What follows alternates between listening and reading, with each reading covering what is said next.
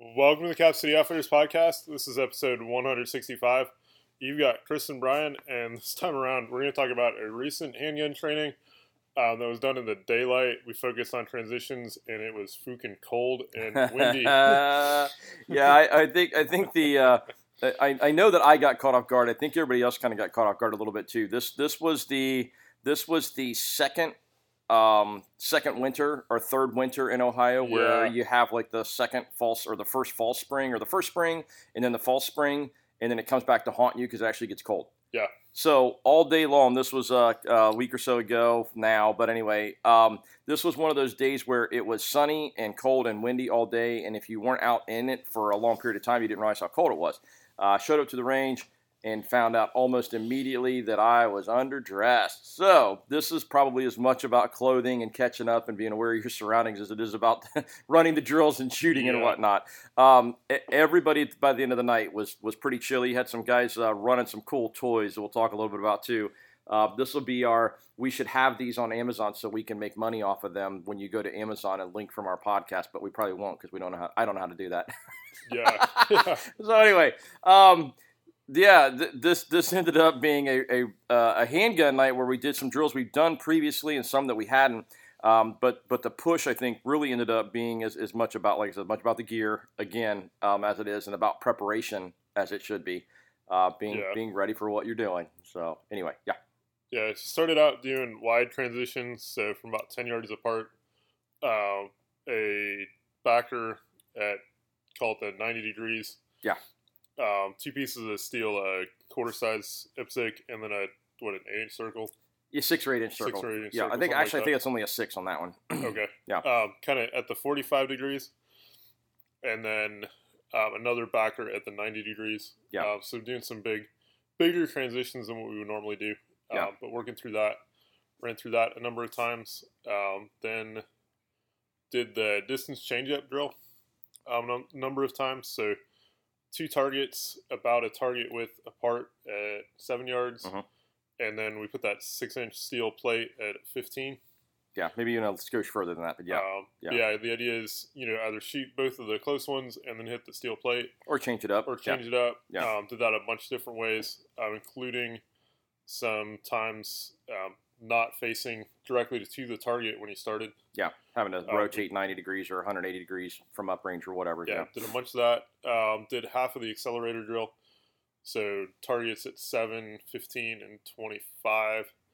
Um, basically right next to each other laterally, but stacked distance wise quite a bit. And then we finished out playing with uh, Mike Pannone's new figure eight, walk around the barrels until somebody tells you to go. Yeah. And then you're oriented in a direction typically not at the target, but you need to draw and engage the, the uh, quarter size steel target uh, kind of on demand. Yeah. So did had some fun with that. Yeah, and I and, and and that you know we can come, when we come back to that we'll talk about that because that, that's that's not a new idea, but it's something that application of um, n- not being where you're supposed to be, not having your feet pointed because like you you had mentioned before we started that. That we do so much facing down range, ready to go. You know, everybody's shooters on the line. Is the is the right line ready on the left? Is the line ready? You know, the the whole that type of stuff. This was nice to be a little more mobile before it started, and have to react to whatever wherever you were, whatever you were. So yeah, we'll talk more about that. So for yeah. sure. Also on the on the wide transitions and on accelerator, uh, the focus was kind of on as soon as somebody stepped up to the line, they got to go. Yeah. So it wasn't you know sit there and think about getting ready. Like G- you- digging you into the batter's be- box. Yeah, Yeah. As soon as you were there, you were Yeah. you were gonna go. yeah. Um, guys, there, there, and you you pulled the idea, and there was there was some there was some impetus behind doing this from something that you saw or you watched here fairly recently. Um, around the transitions, there was was there a video that you watched or something like that?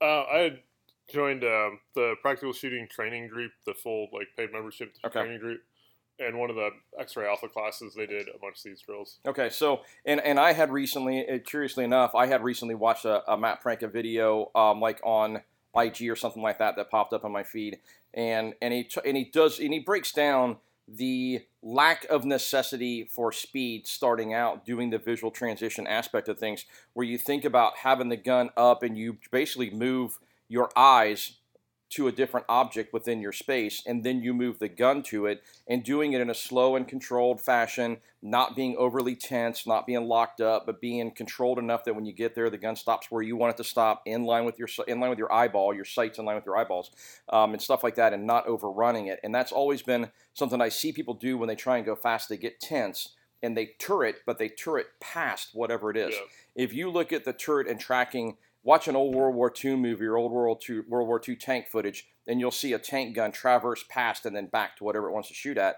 If you watch a new Abrams, it's electronic, baby. She don't go past nothing. She goes straight to it.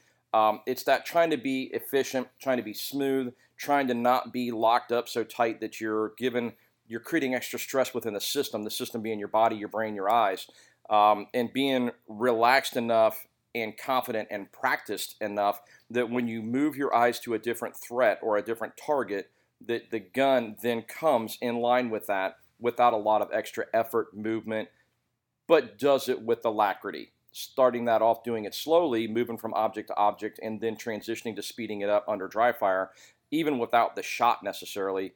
I had done that a little bit, and I still found myself trying to go fast because the guys are watching and overswung some stuff and then settled into it. But the progression mattered doing that and then going to near targets because I think it made the near target transitions faster. Yeah. Uh, a lot of the other trick to this is being target focused. Yep. Uh, so that you're bringing your eyes are always focused on the target, and then you bring your gun in line with what you're looking at versus being you know that hard front sight focus. Yeah. And then trying to track the front sight to the target, or which inevitably ends up well, past the target and then having to come back. It's almost impossible anyway because if you're if you're talking about threats, you're going to look at the threat. You're going to look and see what the next threat is. If you're waiting for the gun to get there, you're not taking in visual input that you might have needed before you got the gun on the target. Yeah. So there is a big aspect of being threat focused, target focused, etc., and then being able to maintain, um, you know, that that confirmation one or confirmation two where everything's not perfect with the front sight. Um, but good enough that when you get there, you can do work immediately, kind yeah, of thing. Especially on the closer targets. Yep, exactly. It's, yeah, especially on the closer targets. So, yep. yeah, the further targets, you may have to go all the way to that confirmation three, and that's fine. But if your eyes are there first and you're used to seeing the gun come into your vision, I think it just tracked better. Um, and that came into play a lot. I, not, when I say near transitions, I don't mean near targets. I mean the transitions were closer together. Yep. It seemed like it, it, everybody was a little bit quicker on those yeah. at that point. So, yeah, cool. Yeah. Um, we'll say that running a an optic on the pistol makes this all a lot easier. That's cheating. Yeah, totally it's absolutely cheating. cheating. It's absolutely cheating. Yeah, I mean, there's no there's no two ways about being able to maintain target focus, even if you're going with that that confirmation two, where you have some visual awareness of where the front end of the gun is to some extent. Um, it, it, it, you still have to find that peripherally in your sight versus there's the there's the target, there's the dot, boom. Have a nice day. Um, you know, and and uh, I will say that you know, you talked a little bit about the the movement aspect, um, the turret aspect, where you're using the ability to drop your weight onto one near the other to pivot and maintaining the turret, the isosceles turret at the top end, not just pivoting from the waist, but also using the knees for that wide pivot too. Um, and I think once you get the idea of that, of maintaining that, like not like a second baseman or a shortstop's pose, but feet shoulder width apart, but then the ability to drop onto that knee, bend that knee, and flex and go in whatever direction. Yeah, it keeps the hips aligned Yep. to the target. Yep, yep. And I think that you know I, that comes into play too with not overswinging because you're not creating all the tension in the top end of your body throughout your core, your abs, your torso. Um, you're letting the bottom end of your body, which is stronger, do a lot more of the work. So yeah, that was Yeah. that was good stuff. Yeah, that Good was a technique I got from Mike Pannone Yeah. um, a number of years ago at a class. Yeah, good stuff. Good stuff. Um, so we went from that. What, what was the next after that? After the wide swing? That was the was that accelerator or distance changeup? One of the two. It was the two targets with one in the middle. The distance changeup. Okay, so we did distance change up next. Um, I, I really like the idea of doing the distance change up different ways. You know, just, just just every time you step to the line, somebody going, "Hey, this time both near targets, or near far near, or turn 90 degrees, or start facing up range, rotate and do whatever." Um, guys, this is kind of this is part of the conversation about where we were talking about how cold it was. Guys ran into issues with their hands just being super damn cold. Um, a lot of guys started doing like you know jumping jacks or hopping around or started doing like you know just movement to keep the blood flowing and stuff like that. Uh, one of the guys had here's here's my here's my uh, my my only plug for Amazon you'll probably ever hear um, a, a, hand warmer from Amazon a little electronic chargeable USB Oh, yeah. rechargeable hand warmer one of the guys had uh, brilliant little solution a number of us keep small little chemical hand warmers in our vehicles or in our range bags or whatever Every, I think pretty much everybody had broken those out and was using those Yeah, I did not. I should have. uh, I had some. You could have borrowed some, so, or, or had some. Uh, but one of our guys had a had a little electronic, and, and the curiosity was is that my wife had just gotten one of these. Um, she, who always has cold hands, uh, was given one by by her by her mom, and uh, brilliant little device. Uh, it gets more than hot. It's not something that like oh this is what I'm going to take out on an elk hunt, but it was a pretty cool device to have at the range from a just purely snivel gear convenience standpoint. Um, it worked just fine.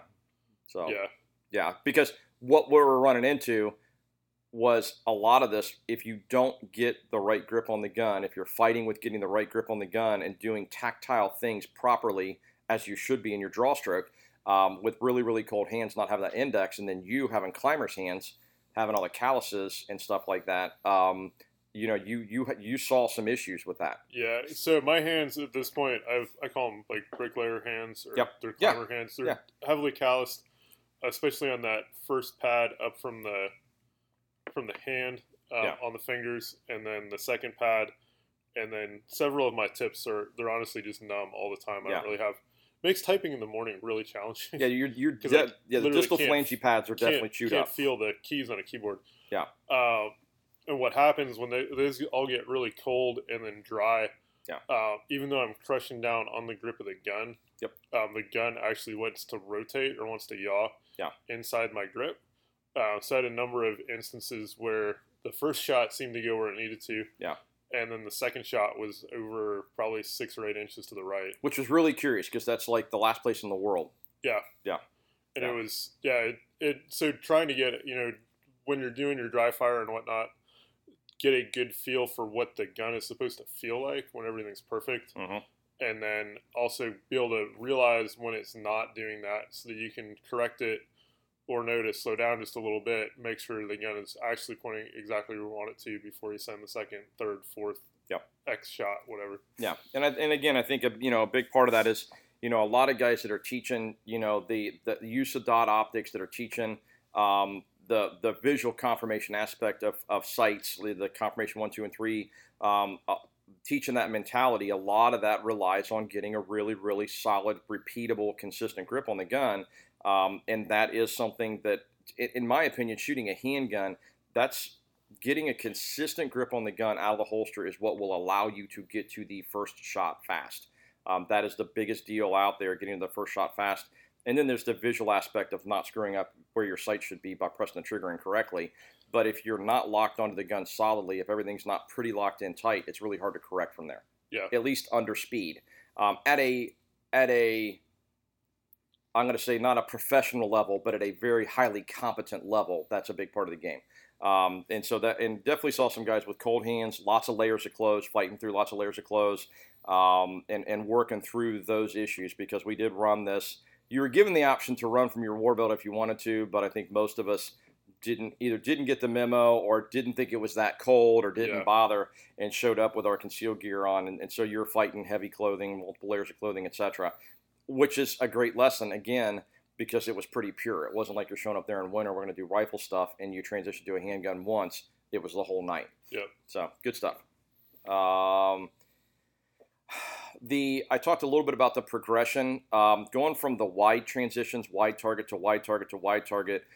Once everybody calmed down and got got smooth on the transitions and was dropping onto the target, not over swinging and stuff like that, and kind of got used to running some of this stuff, adding a little bit of the surprise aspect to it on the near transitions. You'd calm down enough at that point that your near transitions were pretty solid, and some guys who were who uh, you know everybody in our group's usually pretty solid, but there were some guys that were even quicker than normal um, and very comfortable with where the gun was when they needed to pull the trigger, not swinging, over swinging, correcting, then taking the shot. And it was pretty cool to see that development, that progression. Yeah. So it was uh, something I noticed. Yeah, the target transition stuff, um, it matters, especially if you're doing, you know, shooting sports like IPSC or Yeah. IDPA or USPSA. Um, definitely something you want to kind of perfect in dry fire. Yeah. Um, because the visual tracking is, if you don't know how to do it, it takes a while to learn, and it takes even longer to really perfect. And it, and I think that actually having the gun go bang in the middle of it slows you down. Yeah. Um, to some, I mean, obviously they're under recoil, but also just the aspect of you're burning ammo on things not being perfect. It's one of those things that you can definitely practice dry. Um, and and you know the idea of like, oh well, am I really going to get attacked by five guys at one time and have to burn through? May, maybe not, but the reality check is you'll be moving and the bad guy will be moving. Those are target transitions. If you're not where you were when you fired one shot to fire the next, you just transition, so your gun's got to move. And if the bad guy's moving, that's a target transition too to the second shot. So be aware of that. You know, a lot of times we'll set up multiple target arrays, and the idea is not that you're dealing. Oh, I'm dealing with multiple threats. It's that the bad guy was here, now he's here, now he's here. Kind of that mentality, and to be able to say, hey, this is not going to be a static environment. It will be a very fluid environment. Yep. So adapt to it, learn to train to it. So, Yeah. um, on the anything else on that or no, okay, what, what was the other? What was the next one we did that was like the targets were just offset? the Um, accelerator linear, the accelerator. or half accelerator. Yeah. Because we didn't, tip, we didn't come back the other way. Yeah, and and again, another drill we've done a number of different times. Um, adding in the surprise beep, um, adding in turning a little bit, moving a little bit, doing whatever. I just think kind of is just a really good thing. Um, and uh, something that we previously we've done a lot of drills getting back into handgun stuff where you built in a little bit of movement because we started off with a lot of those movement Yeah. progressions. Um, one of the things that I've, I've read that keeps popping up in like the last six months, and I know it's not a new topic at all, um, but in the law enforcement world, talking to guys who train police officers, the idea that you know we joke with OPOTA, you know, our local training academy here for the state of Ohio, Pure that safety, one step over, or pure Yeah. danger, Yeah. one step over, absolute yeah, safety. cer- certain death, one step, absolute safety, right? Um, and and we kind of joke about that, but there's this reality check that that a lot of folks, a lot of professionals get trained. Um, it's very static. You're shooting out of a shooting stall um, for safety purposes, etc. There's not a lot of moving around with the gun. the line. Yeah, there's 30 people on the line. You can't make any big dynamic movements off the X, as it were. Um, and I think the off the X thing um, maybe got seemed like people were treating it like it was becoming a little bit cliche. It's not. Um, when a fight starts, uh, I don't want to be where I don't want to be where it started. I want to be someplace else quickly. And so the idea of doing some of that, just a little bit of footwork to get used to moving, is a really really good idea. And and I liked adding that into those drills. It was something I was going to ask if we could add into a lot of different things. Just not necessarily starting from static, taking a step or two, yeah, and then the last part took that even further. So um, on the accelerator, uh, we ran it backward, forward, a couple different things. We ran it moving and stuff like that. Um, I think everybody was shooting was pretty consistent at that point. Everybody at that point, I think everybody's hands were freaking cold. Yep. Everybody was was was pretty much like, okay, time to get yeah. time to That- get wings and that- beer. Uh, That, that target became much more challenging Yeah. than it probably needed to be. Yeah. So, um, but nothing new there. Just adding a little bit of a, little bit of a change to it, a little bit of a degree of difficulty increase off the bat. So, Yeah. good stuff. Um, and then was that? Did we go from that to the Pannone, the walk around the figure eight thing? Yep. Okay. So, guys, the figure eight thing. Um, I, I mentioned, you know, previously that this is not a new idea. You know, every trainer in the world I've ever been to for a basic handgun class is going to put you in a position where you're either like you're you're walking in linear toward a target around barrels, and at some point the beep goes off, or they say threat or gun or whatever. Um, or you're doing exactly the same thing where you're walking in a big loop around a couple of barrels, and at some point they say threat, and you have to orient yourself and react to it, uh, or move to cover and react to it, whatever the case may be. Um, we, we actually, it was curious to watch a number of our guys, if they were within a step or two of the cover after everything we'd done, just went ahead and took that step to cover and utilized it. If they weren't, um, if they were out in the open and cover was far enough away that they weren't going to get to it anyway, they they turned, drew, and made the hit, or multiple hits, as it turned out. Um, I think everybody was ready to go home at that point. Maybe. yeah. Um, but again, we're talking about what with, with distance. Were we even at ten yards? yeah, ten yards ish. 10 yards ish, maybe a little further, 12 yards, whatever. Either way, um, but you're walking in a figure eight around two target stands, eight, 10 yards apart, or that far, even that Yeah, far. something like that. Seven, yeah, seven, eight yards apart, and you're just doing a figure eight around those target stands until some until somebody calls threat, and you've got to turn and orient toward the target and just make a hit quickly uh, with alacrity, you know, like it matters. Um, everybody did a you know pretty good job actually of skinning the smoke wagon and getting it out, um, and I think everybody did a pretty good job of of either choosing to take that step to get behind simulated cover or concealment. um, or getting the gun out quick and making the shot quick, mostly from pretty good foot positions. Where as like okay, as I'm drawing, I might as well turn and get squared up and get ready to go. Um, not a lot of misses, not a lot of stupid, not a lot of oh shit. Um, couple times we were gauging somebody in conversation and then called threat just to see if you could draw them off. And there were a couple times where the guy's like, but but I'm finishing my thought. Hang on, I'm in mid paragraph. you know, and it was kind of funny to see those reactions, and that's always fun stuff to do too. Um, but yeah, the, I, I, I liked adding in the movement aspect to it after all that, coming back to the movement, especially when you had an opportunity to step to cover and utilize Yeah. it. So, um, and, and, and just, just a good little quickie thing to add on to something at the end because you're still confirming your ability to hit a target quickly out of the holster, but you're adding the orientation aspect to it yet again. Yeah. yeah. So, yeah, good stuff. Um, did we mention it was cold? Yeah, it was cold. yeah, hands hands got cold. Yeah. So, um, I, I I think we covered kind of covered the takeaways. Yeah. So Yeah, Uh, if you haven't gotten outside and trained with your pistol since the fall, Yeah. um, take advantage of what should be nice weather coming up and get on that. get out and move, get out and move, get out and move. Um, you you mentioned as well in a, in a recent article that you wrote some conversation around adjusting to seasonal clothing, um, differentials in clothing. We have sold uh, a lot of people who have traditionally carried XYZ gun, whatever it may be, and for me, like a G19. Um, we have sold a bunch of people who ha- are serious about carrying, serious about training, a smaller gun like a G48, G43X, uh, or a 365 Sig P365 XL, something like that. Um, a lot of those guns have gone out the door over the winter. Um, if that is a new gun to you, get out and move around with it, get out and train with it, get out and get used to your new holster. It's going to ride a little different, Yeah, sit a little Find different. how you grip it because it's Yep. going to be different than your G19 or G17. Exactly. This is, you know, right now is the time as we sit here looking outside with the sun shining and maybe chasing 50 some degrees today. Um, you know, it, the weather's broken a little bit. If you're if you're one of those if you're kind of a fair weather guy and you're not going to train when it's crappy out, uh, you know, to each his own. That's fine. But now's your opportunity to get out and run that new gun though, and see what quirks, see what idiosyncrasies it has, and you have, especially with whatever clothing, middling clothing, and changing between 70 degree days and 30 degree days here in Ohio. Um, get out and train with your gear, test your gear. Your gear is what you're wearing every day. So just be aware of that. And, and if you can, even if it's just dry fire, throwing that clothing on and doing the dry fire real quick for what you're going to wear for the day to get used to it with the new gun. Yeah. Definitely take advantage of that. Um, Yeah, I would say also, you know, Steel Challenge, IDPA, USPSA matches Are all starting up. Yep. Um, go shoot one of those matches with your new gun. Yep. Um, either in the in the proper category or just shoot, you know, production or the Yeah. SSP category or whatever. well, or, or just or just don't worry about your classification and just go shoot so that you can get the reps, get the movement, get the draw strokes, etc. Um, under the mind eraser and with friends watching you. So Yeah. yeah, it's a good time. You'll learn stuff uh, for sure. So yeah, guys, um, it is it is spring is springing. I won't say it's sprung, but spring is springing, and uh, we've got uh, a decent selection uh, or a decent supply of nine millimeter practice ammo from Stand One Armory uh, that we've gotten in. It, it is dwindling because prices have gone potato again uh, on ammo. Uh, so we're burning through that right now. Um, we've got more coming, but unfortunately, if you, we probably won't see it until you hear this podcast or around the same time frame. Uh, but we should have more in at that point. Uh, we've got uh, you know good quality practice ammo though flowing both in 5.56 and a 9 millimeter, uh, and some other calibers too. So if you're in the area and you need the bullets and need to catch up, prices are going to start climbing again. I think with everything going on in Ukraine and the weirdness in the world. So uh, if you can get ahead of it a little bit, get ahead of it a little bit before summer because I think by the time summer rolls around, it's going to be scarce and expensive. Yep. So yep. So there's your PSA. Yeah. Cool.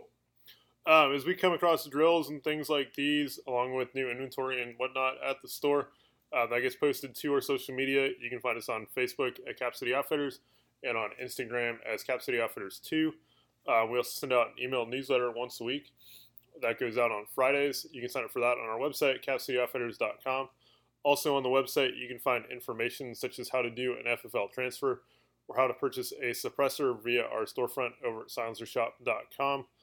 And then come visit us at the store. We're in Hilliard, Ohio, 4465 Cemetery Road. We're here Tuesday through Saturday, 10 to 5. Um, we're in front of the Aldi's and directly next to Louis Fusion Drill. Stop on, guy, guys. Thanks so much for tuning in.